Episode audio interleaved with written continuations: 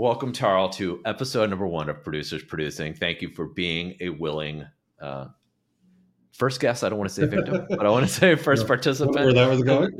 Yeah, uh, it's an early endeavor. So uh, awesome opportunity to talk to great producers, get to know what they got, how they got into producing, um, what they're excited about, what kind of challenges they faced, tips and tricks for up and coming producers, and then just any kind of other, uh, you know, war stories or favorite tools and just, you know, stuff like that. No sure. huge agenda other than a good kind of common conversation around what we do and why we do it. So um, we'll kind of kick it off with the basics, right? So who are you and where are you at? And, and how did you get into this crazy field of game production? Um, well, first off, thanks for having me. So it's good to catch up with you. Yeah, um, for sure. Yeah, my name is Tarl Rainey. Um, I am a senior producer for um, at Stray Kite Studios, and uh, I have been in the industry for a long, long time. Twenty, I think it'll be twenty-three years this year. That's um, wild. That's yeah, awesome. I, I started in uh, Q A uh, at Nintendo. I was brought in as a um, uh, outsource testing, uh, actually a week before nine eleven. So that's, wow. That's how long. yeah. Yeah. And then, so, uh, so yeah, we, and we, I was gonna say our, our, our paths first crossed when you were at Q A at, at Monolith, and you were leading up, uh, you were head of Q A. I don't remember at the time, um, was Q A project specific, right? So you were yes. the head of Q A for Condemned and then Condemned two. Right. Um, well, was it for the entire studio or just on that project specifically? It, it was just on that project. Um, I was uh, at Monolith. I was hired for the original Condemned, which is a three sixty Xbox three sixty uh, launch title, uh, as Q A lead and associate producer. And then okay. Condemned two, which is where you came in, right? Yep. Uh, yep.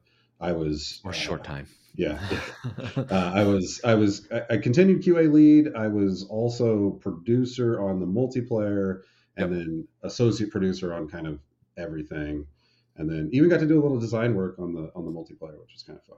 Yeah, that's awesome. I like to call that out because it's like the only actual produ- anything I've actually produced uh, that wasn't, you know, a, an entire uh, production right. or whatever. You know, I, I always thought that the name was a little bit uh, bloated.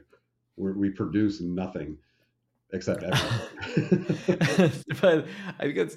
That's a very, that, that's funny. And that's part of the reason why I was like, when I was, I jokingly called this Producers Producing because, you know, I'm sure you've heard it a million times. I've heard it a million times. I'll probably talk about it on every time I talk with other producers, but I can't tell you how many times people have said to me, like, produce me lunch or produce me, right, produce right. me something, pizza for, you know, for crunch or something. Right. And so then I was like, you know, and I get that. I've gotten that all throughout my career. It's like, well, what do producers do? And I'm like, right. well, producers produce. Like they, we produce like, you know, there's all sorts of things that we produce, and we run teams, and we ship games, and we get your lunch. Like, yeah.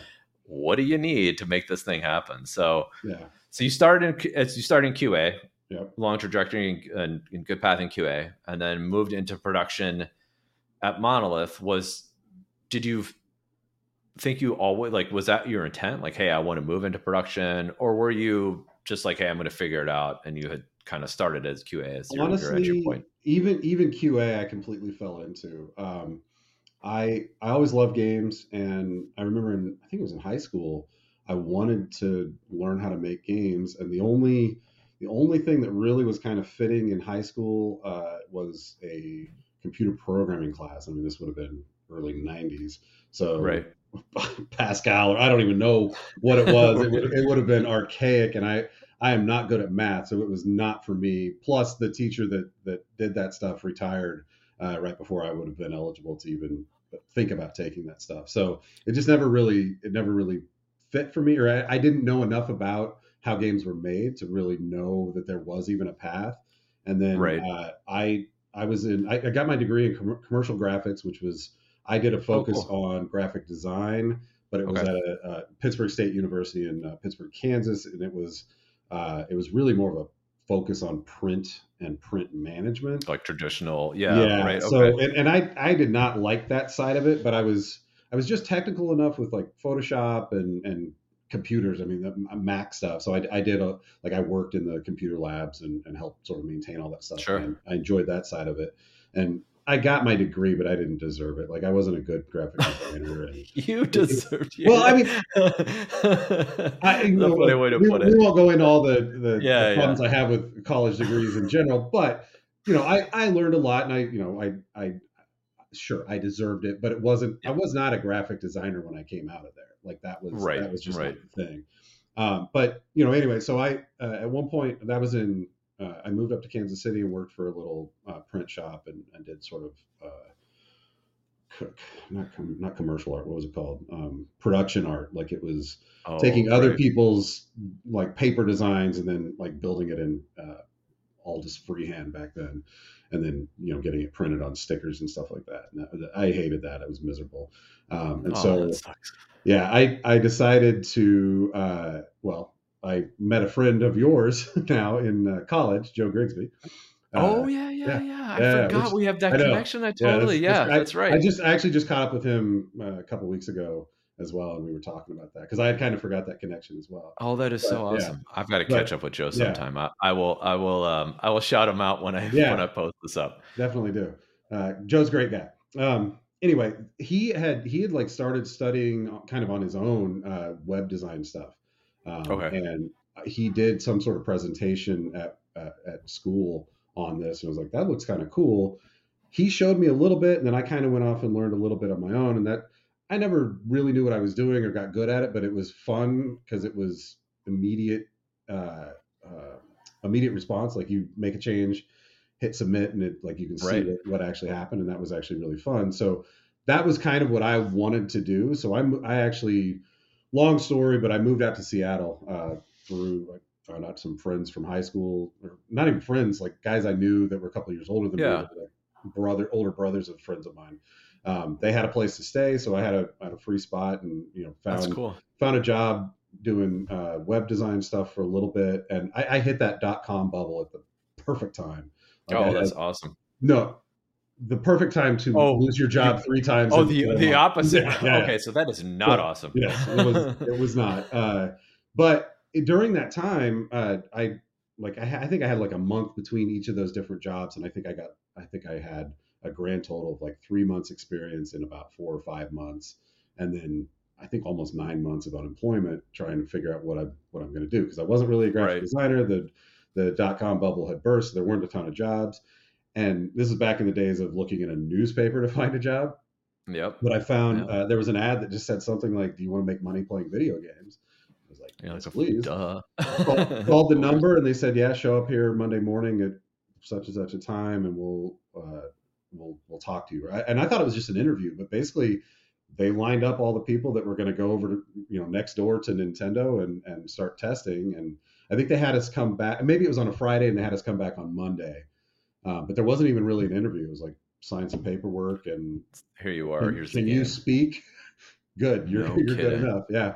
And so I showed up the, that next Monday and uh, we were, we were, it was like seventy-five people or something. Um, and we were ushered into this big old room with a ton of little, little C R T T Vs and yeah. uh, V C Rs on them. And then they brought out this big rack of uh, GameCubes before the GameCube was released, and they were the um, the cartridge ones that had the big old cartridge that you shoved down in there.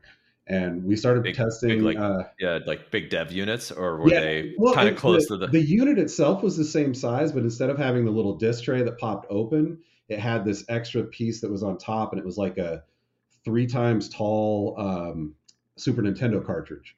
That's cool. It had, it had a little handle on the top, and that they'd they'd walk those around and like check them out. With you had a number that was yours, the game had a number that was yours. You ever go anywhere near a door with this, you probably get shot. They were all watching. Yeah, yeah, very yeah. very secure. Um, and then we just played Luigi's Mansion for four weeks or something, three or four weeks on this. And the way I don't know if all Nintendo games work like this. I, I kind of assume for the most part they do, but N O A basically does localization, like the testing. Okay, yeah. There's lot check, which is their their certification. They run it through those paces, but it's already been through that in uh, in Japan. So there was hardly any bugs to find. Um, I I think, that's so wild. yeah, almost all of it was localization, and and and once that got, uh, once the translation started getting put in, there was lots of bugs right. with that. But um, so did that for a couple of weeks, and then had a week off, uh, and I had, I had been working at uh, Blue Cross Blue Shield doing data entry, taking okay. forms that people filled out and then typing that into their computer systems because it wasn't all digital yet. Um, very much aging myself here. Oh my gosh. No, I've, I have had, yeah, this is, it's not about me, but I've had a lot of those odd jobs where it was yeah. like, and then I did this weird yep. thing that you, you youngsters right. don't have to do at all these days. I had to punch the clock and then I, you know, yeah. so yeah. But yeah, so uh, finished, finished that project. And then they brought me back for um, Super Mario World, something or other. I can't even remember what it was called, but it was, uh, it was the, the Yoshi, uh, the first time Yoshi was seen, Super Mario World on Super Nintendo, but it was on That's awesome. the uh, Game Boy Advance. Okay.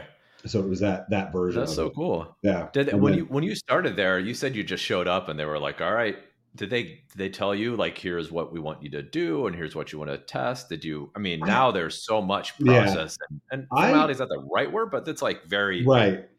They had, you know. I mean, there was no test plan. Um, and in fact, the first week was clearly, I, I learned this afterwards, I didn't tell you this, but it was clearly a uh, a trial period because after oh, the first okay. week, they pared it down to thirty people from thirty or right. forty from, I think it was around seventy or eighty.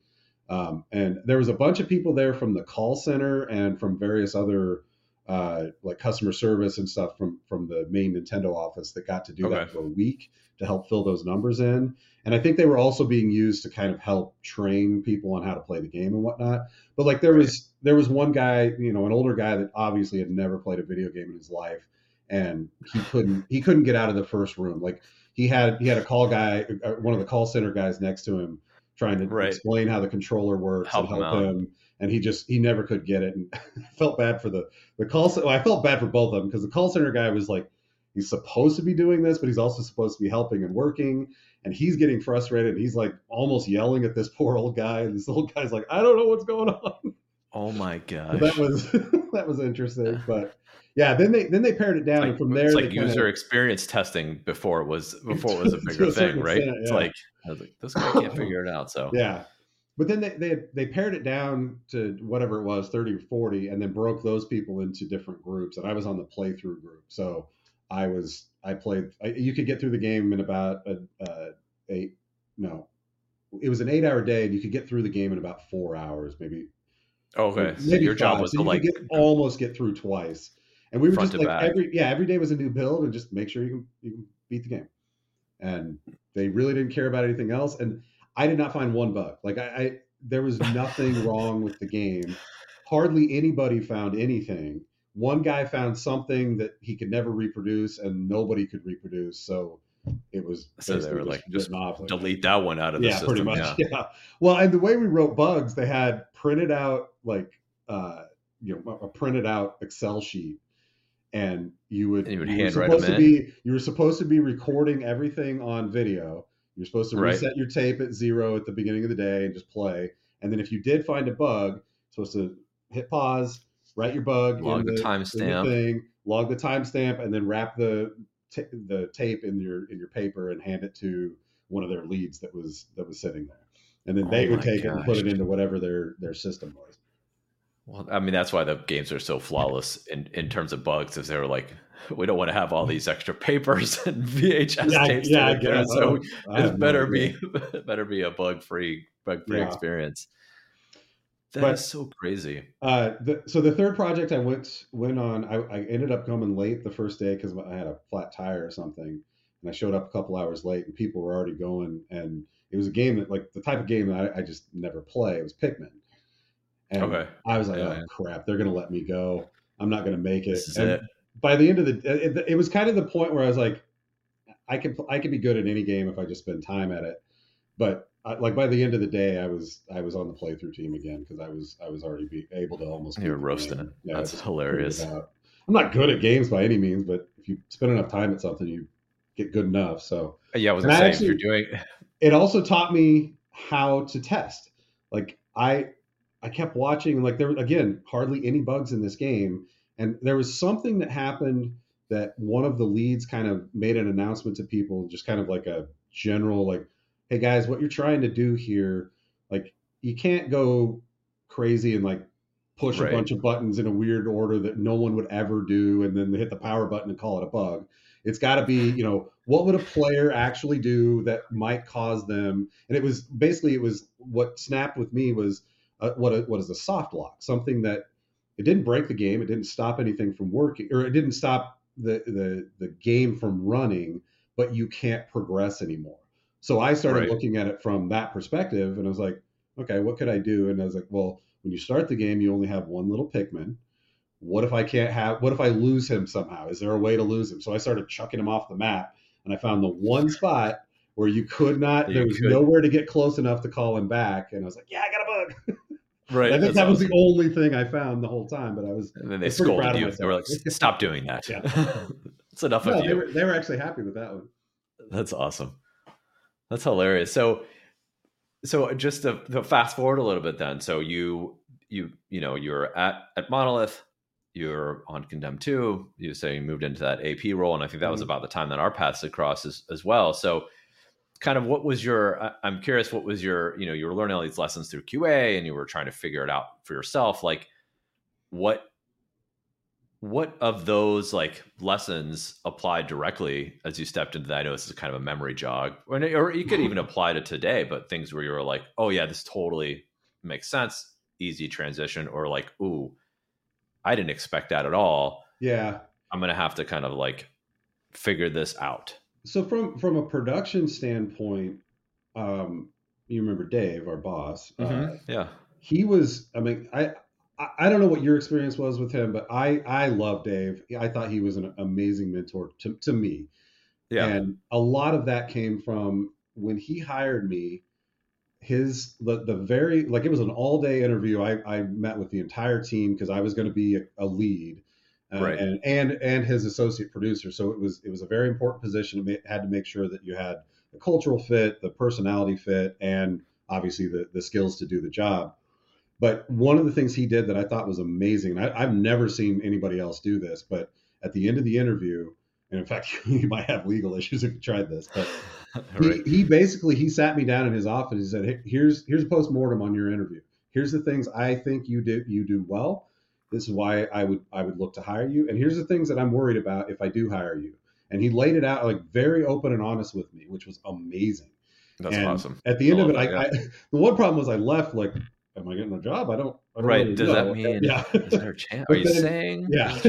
yeah. But then he did, uh, obviously I did end up getting the job. And from that point on, he did a really good job. He, he was a good enough producer that he knew what he was doing and had that team, you know, well run. So he did the bulk of the production work and let me focus on Q A, but he brought me in at different points to things that, especially in a larger company or a larger team, uh, an A P is just not going to be around for. They're not going right, to get, right. sit in with the, you know, the, the, the, the executive producer from the publisher as they're talking about, is this project even going to continue? Or what are the main issues with this milestone? And we, you know, we want to, I, I don't think, I, I don't remember on Condemned that there was any real issues, but there was, you know, these were high level conversations. Big with, conversations. Yeah. That, yeah.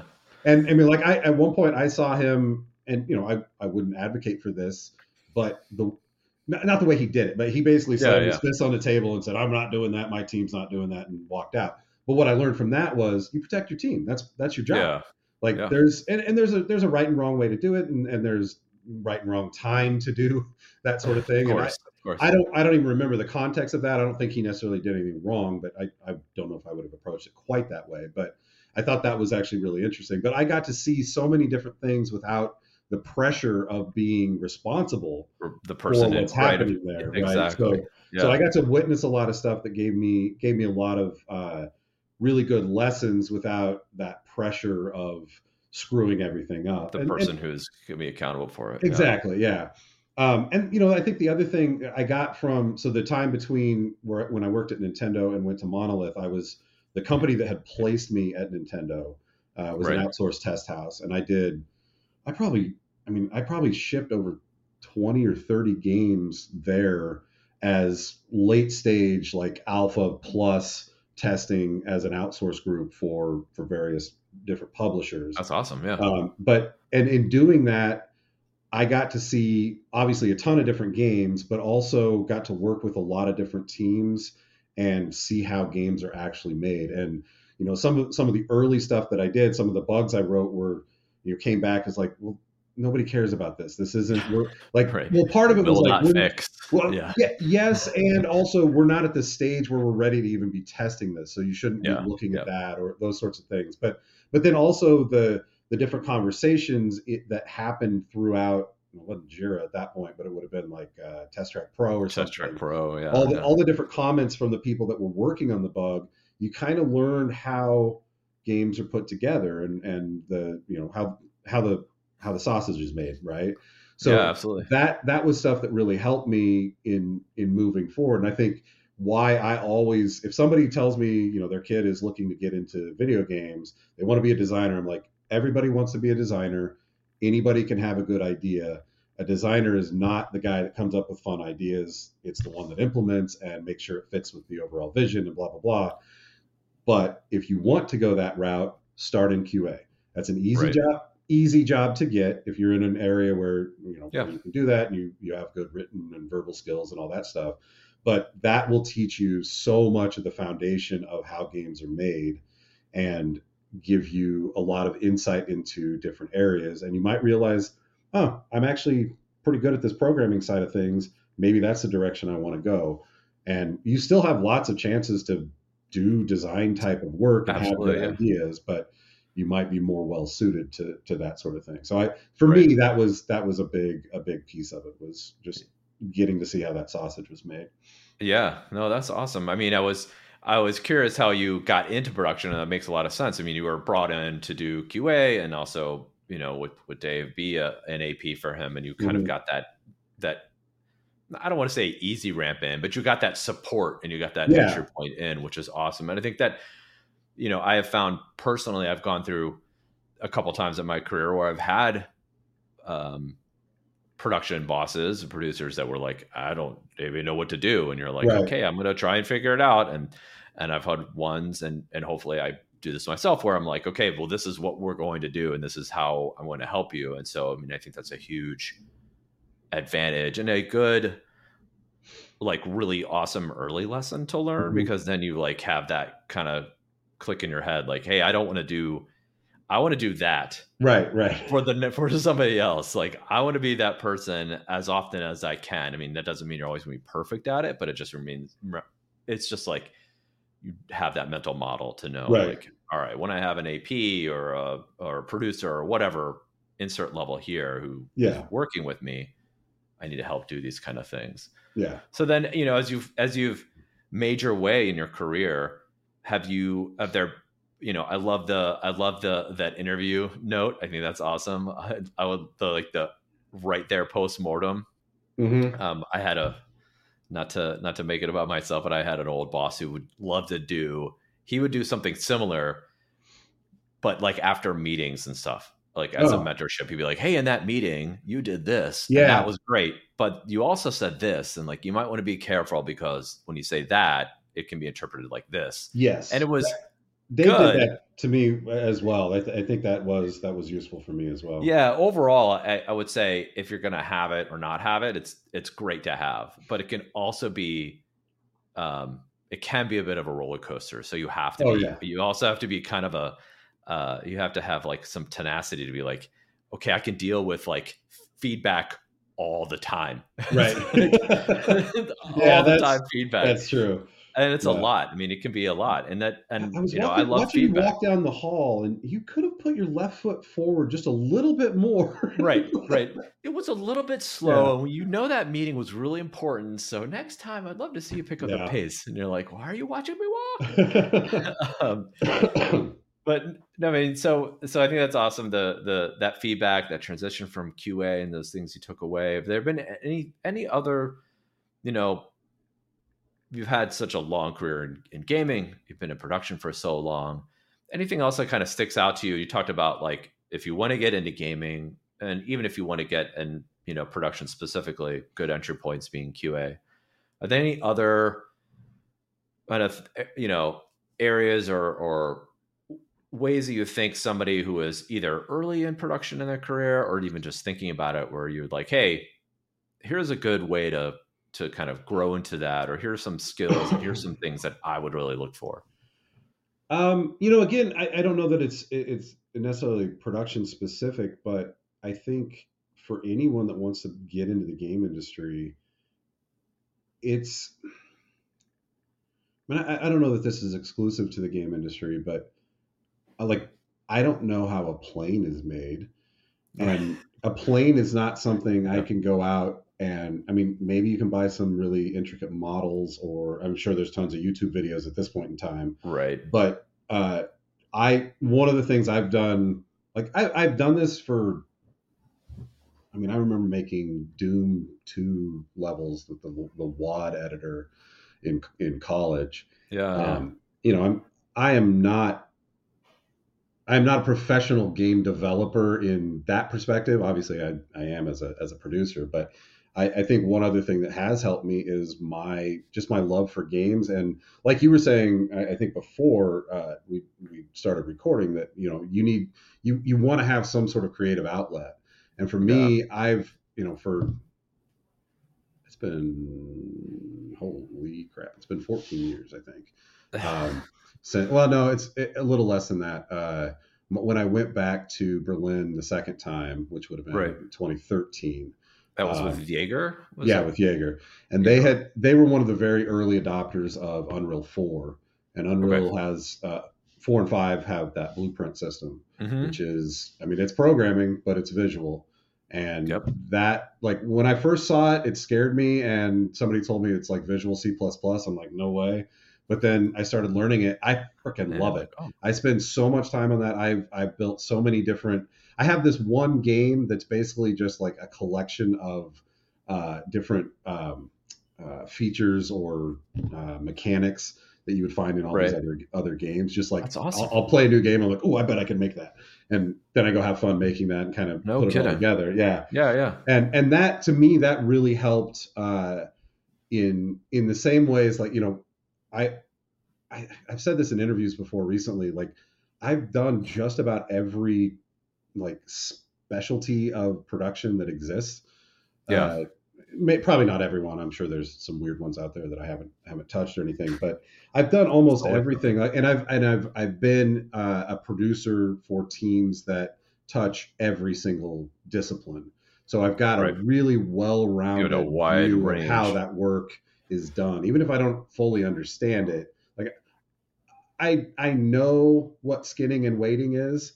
I couldn't explain you to couldn't you what do it, it means, yep. or I certainly couldn't do it. Yeah. But I understand well enough, and I think that's the really long-winded way of getting back to your uh, your question. But understanding the the more intricate details of how a game is made, because a lot of the things that I've found that I've you know problems that I've been asked to solve as a producer were things where.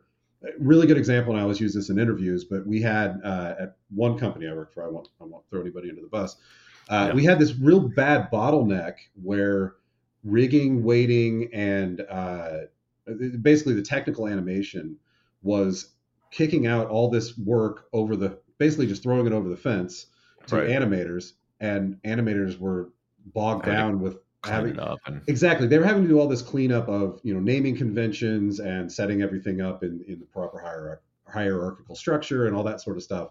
And which animators love to do traditionally. Exactly. Yeah. That's, I mean, that's no, basically what they got into animation for, right? And what we, you know, in, in kind of investigating this whole thing, realized that the, uh, that, that there was way more time available to the technical animators to do that work, so that when it got to the animator, they could actually start animating. And so we just changed up the process and said, okay, we're moving this chunk of work back down the chain. You're going to do this. It's going to take you a little bit more time. You're going to have to be a little more diligent, but you're the one setting it up anyway. So it, it makes the most sense no, anyway. Right. And right, so, and that, there. that fixed that, uh, you know, that, that bottleneck to, to a certain extent. I mean, obviously it didn't make everything perfect, but the cool thing about that though, was I learned something about that process, and we were able to sort of inform the rest of the team how this process goes. And so I think so many times you, I mean, how many people have you worked with that don't even play games? Right. They're I, surprisingly. It, exactly. Right. Surprisingly large. Yeah. Amount. And so when in, in the same way, like, you're a guy that has been in the game industry for fifteen years and you're an amazing technical animator, but you don't know what happens with the object that you're working with when you're done with it. That doesn't yeah. make any sense to me. Like, that's, everybody should have a general understanding of the order of operations. What that pipeline and, looks like. And, yeah, exactly. Right. All those pipelines, right. all those workflows, how all that stuff comes together. And, uh, you know, you, you get rid of a lot of the sort of mis uh, misinformation or not, not mis, uh, I don't know what the word I'm looking for is, but basically, you know, people, I, I always, I always used to hear the comment, I think it was at Monolith, people would say, well, content can't break the bill, whatever. Content right. can break anything, like anything oh, can break yeah, anything, say. Right? Like yeah. that, and, and it's it's those sort of like little, and you know, far more technical people will explain to you exactly what what's going on and everything. What, I don't, right, I don't need why, to know that why though, it did but, or what it can. Right, yeah. But I understand that is a stupid statement, and I will say in a much nicer way, eh, that's not exactly the right. case. We need so. to be a little careful here. Let's not just go checking a ton of stuff in at the you know the day before the milestone or whatever. Yeah, yeah.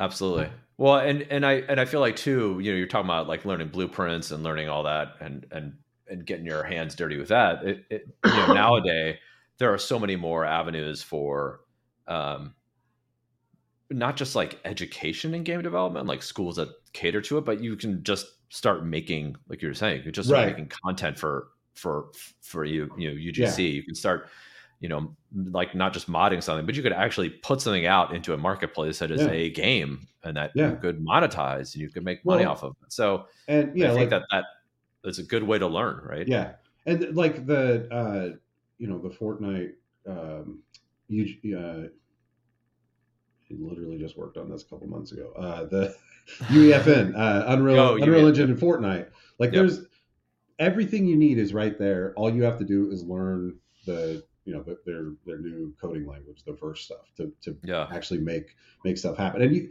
that can be even very minimal. You can make, I mean, you can make a pretty simple, you know, uh, some sort of platformer sort of thing that you don't really need a whole bunch of code other than this is the end of the level and here's a trigger to say how fast you did it and that, that type of stuff. So you can do some really simple stuff that just kind of ramp up and, and start to understand how all those things uh, come together. And yeah. you know, at this day and age, YouTube and, you know, there's a million, cajillion, you know, content creators out there that will teach you anything you want to anything know. you want to know. Yeah. yeah, yeah. You just have to take I think, the time.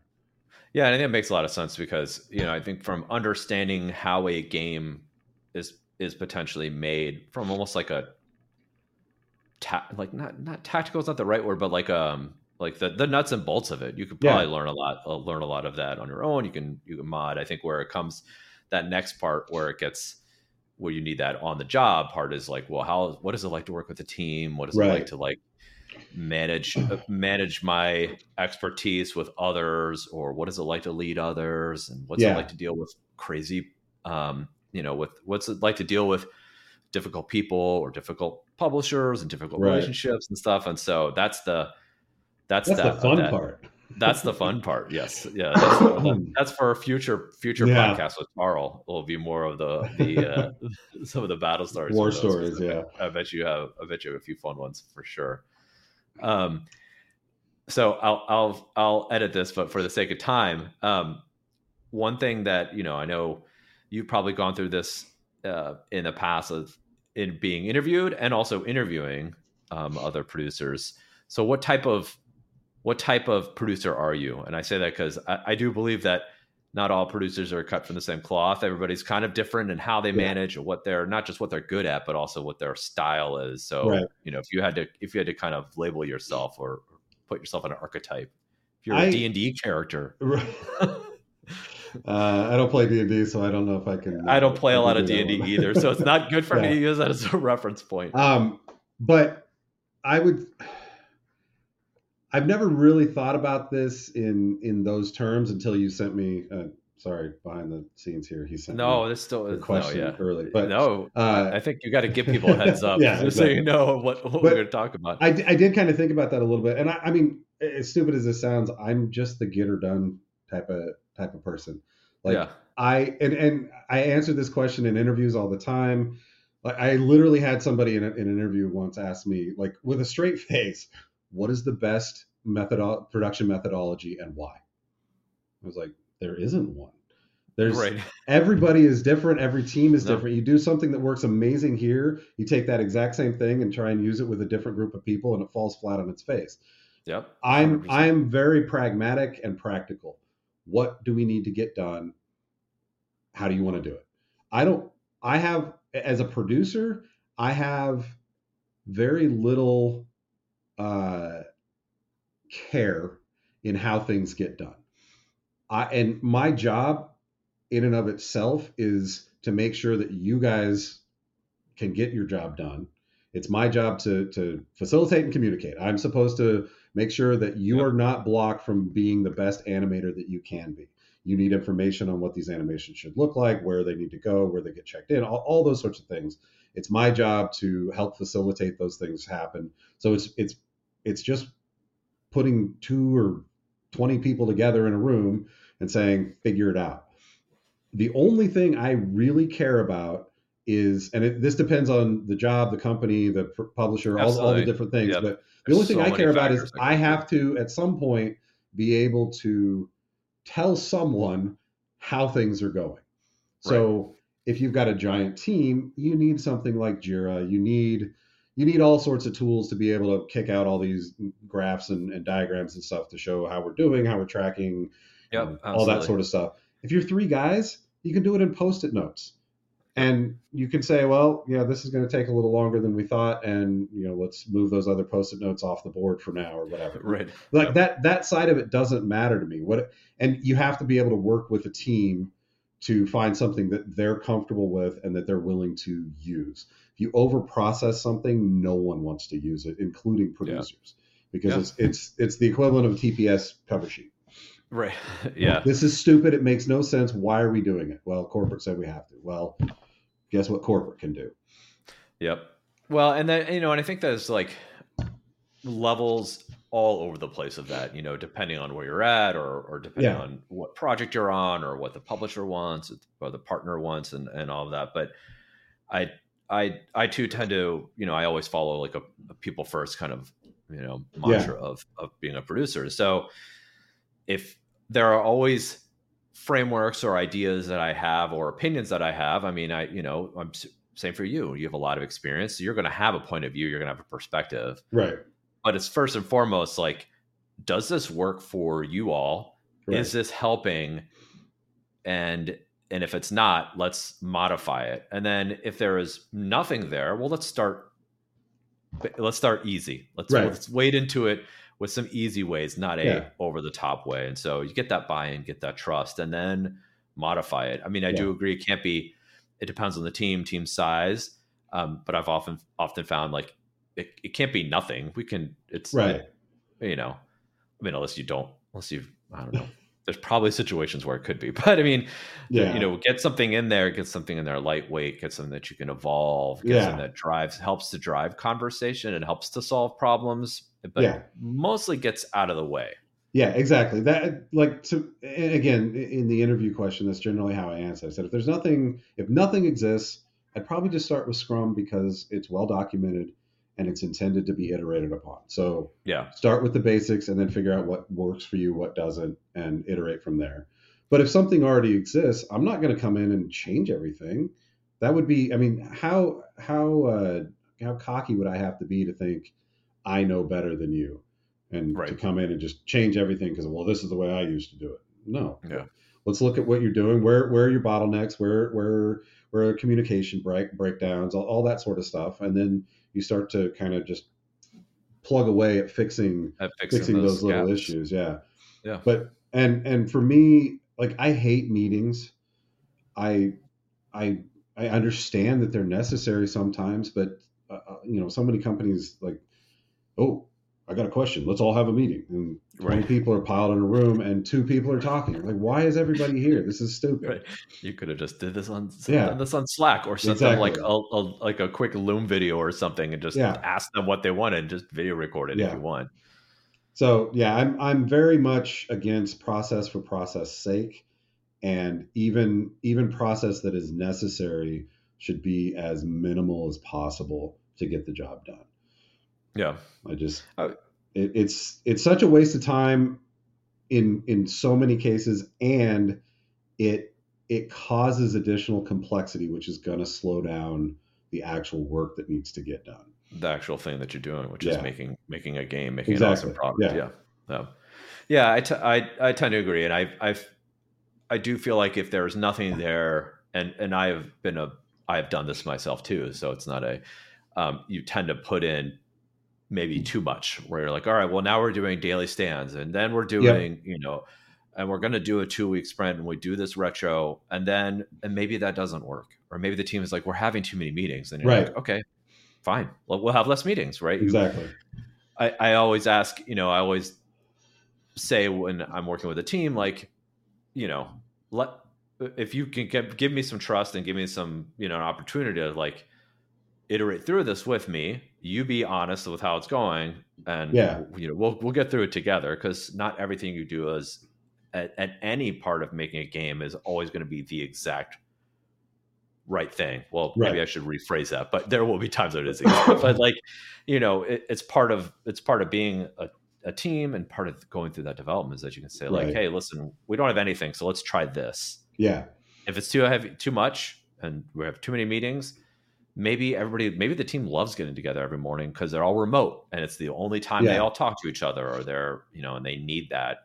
And so it could be a waste of time, right? But it's a good bonding, you know, and they all love it. So you just, you kind of leave it as is, because it yeah. helps in other ways, right? But yeah, yeah, I know. Yeah, that, I mean, that's. I think that's a very good, a very good point. That it's not everything is intended to move the product forward. Sometimes it is just let's all be on the same page. Let's get to know each other, build that camaraderie. Because that when when things get nuts at the end of a project, or you know, right. In fact, hopefully we aren't crunching and all that that sort of stuff, but you know, yeah, it is going to get nuts at some point, whether it's working long hours or it's just really stressful because we've got deadlines to hit and you know things aren't working or whatever.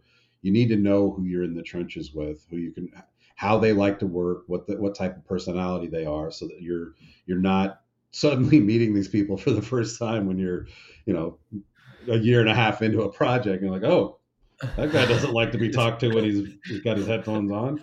Yeah. Yep.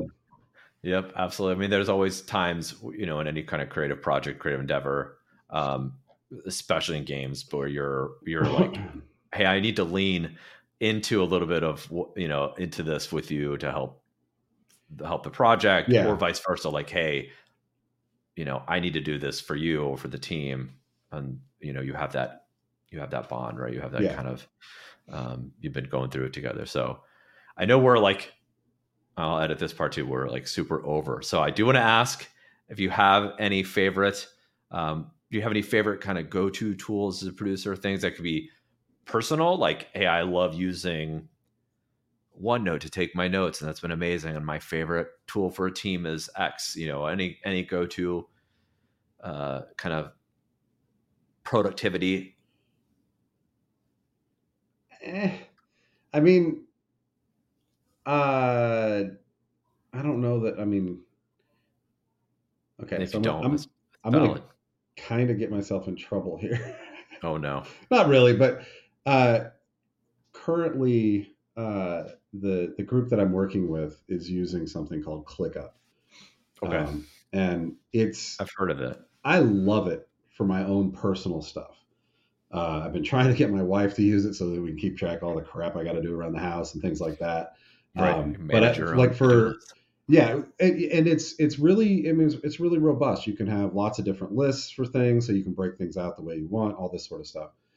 But we're using it with a much larger team, trying to use it in a similar way to like Jira.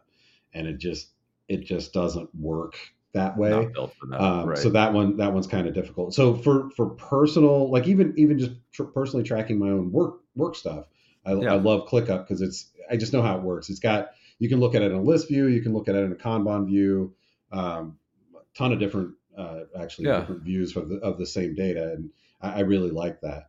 Jira is, you know, industry standard, and it's, everybody's got their love-hate relationship with it. It's, yep, yep. There's some really great things about it, especially if you go use something else and you're like, oh my God, where's where are all these things? Um, I know a lot of I know a lot of big fans, and I know yeah. I know a few people who are definitely not as well. Right. So, yeah. And you know, I, I think that goes back to what we were talking about earlier with just, you know, methodologies. It's it, it has to be able to scale. And just yeah. some things just don't work. They work great when you got a twenty person team, and then all of a sudden you double that, and you're it's just not going to work. So you've got to you've got to be you've got to be willing to to make those changes.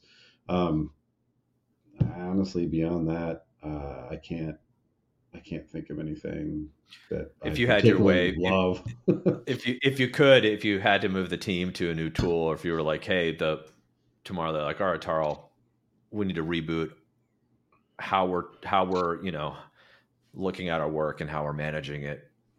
You would put them into well, Jira? It, yeah, it would, it would be Jira. I mean, it's, yeah. it's so industry standard at this point. It it's, it's going to be way easier to onboard new people. Um, it's, it's got the majority of the tools that you need to be able to track work and, Uh, you know, filter things out and look at it in different ways and all that sort of stuff. Um, right, right. It's got its, you know, it's got its its weirdness, and you know, it's got some limitations, and you know, it's it's unfortunate that it seems to be like the only option. Uh, so it doesn't have a ton of competition. So there's bugs and uh, feature requests that have been sitting around for twelve years just in their backlog. Yeah, yep. Like that that type of stuff is annoying, but I don't know what else I would use. Yeah. If I wasn't going to use that. Yeah. I, uh, I got turned on, and, and it's funny because, uh, for, for, for those that know me well, they'll, they'll be like, oh, you're, you're paid by them. That's why you always say it. But I've been uh, a huge fan of Favreau. Um, I transitioned some of the teams when I was at Congruent onto that. Um, as uh, also a very much so a love-hate relationship with that for, for other users. I personally really loved it because it is built for game development, but it's also like Trello on steroids. Is it spelled like um, John but, Favreau? Uh, yeah, F A V R O, and oh, and okay. I will just say, because I don't want to. I, I trust me. Anybody, anybody that I know that hears this will be like, of course she's mentioned that, because I do really, I do really like the tool, and I love the team. Um, they're super responsive. They are always working on features that will get on the phone and help walk you through use cases or setups. Um, it is ma- meant for game dev. Okay. It's worth checking out if you do ever want. And trust me, this is, you know, not the point of this, but. Um, when we were talking about tools, because, you know, you also mentioned that, that love hate. I've had a lot of people who are like, I just don't like it. And other people right. are like, oh, it's fine. Um, but I've, yeah. you, you and I have been in this industry for a long time. I don't think I've ever used a single tool. It doesn't matter what it is, where people are like, yeah, this is fantastic. I right. love it. It's like an insert, insert thing. Yeah. And half the team hates it and half the team loves it. And and it's always matter. It's always the grass is greener on the other side. We need to move to something else, whatever this thing yep. is. It's like, okay, what if we do yeah. that? Are you are you going to like that? I guarantee you're going to hate half of, half of it too. Right. yep. If if I had a smaller team, I would look at using uh, another tool that I cannot think of the name all of a sudden. Uh, Codex. Okay. Uh, C O D E C K S dot I O, I believe. Excuse me. Um, is actually it's a it's a web based thing. It's, it's sort of uh, developed. Sorry. Uh oh. Fix it in post. Yeah. I've been talking too much. Um, no, that's okay. A friend of mine actually uh, created or kind of came up with the concept. And worked oh, with cool. worked with a, uh, a web developer to, to kind of make it, but it's based on the idea. My, my buddy who who created it, he he loves board games and specifically right. collectible card games, and so he kind of built it around the idea of building a deck. So basically, I think I think the idea of of the app itself is like everything goes in is just basically data. This is these are individual chunks of you know this a card is the same as a Jira task or you know, whatever right. a single entity yep. is, but then you basically layer on top of that the different filters that you want to see, and it presents them in a card fashion. Um, hmm. It's actually, cool. It got picked up, uh, purchased by some other friends of mine from that were from Jaeger that, that broke off and started their own uh, little indie studio. Um, I can't I can't remember the name of it. It's in German, and I probably wouldn't pronounce it right anyway. But they uh, they made the game. Um, I won't make you try. Yeah, and I can't even remember the name of their game. I yeah. apologize, guys. But uh, they they picked it up, and they've been they've been uh, developing it and and selling it uh, through through their company. Um, and it's I think it's fairly popular in sort of the German indie scene. And it, I mean, it's it's in huh. English and everything. Yeah, yeah. It's actually it, it, it, it looked really cool, and I thought it would be. For again, for smaller teams, I think it would work really well. I don't, I'm not sure it's really built for. You're not sure how it scale. A big, yeah, bigger teams, but yeah, um, yeah, worth worth taking a peek.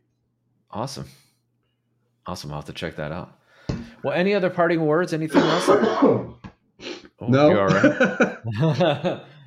I'm gonna let you have your your your coughing your your coughing fit. Mm-hmm. Um, Tarl's been awesome catching up with you today. I appreciate you being the the first uh, first of, of what I hope will be many um, producers to have on, because I think it's just a, I mean, I've been in it for a long time.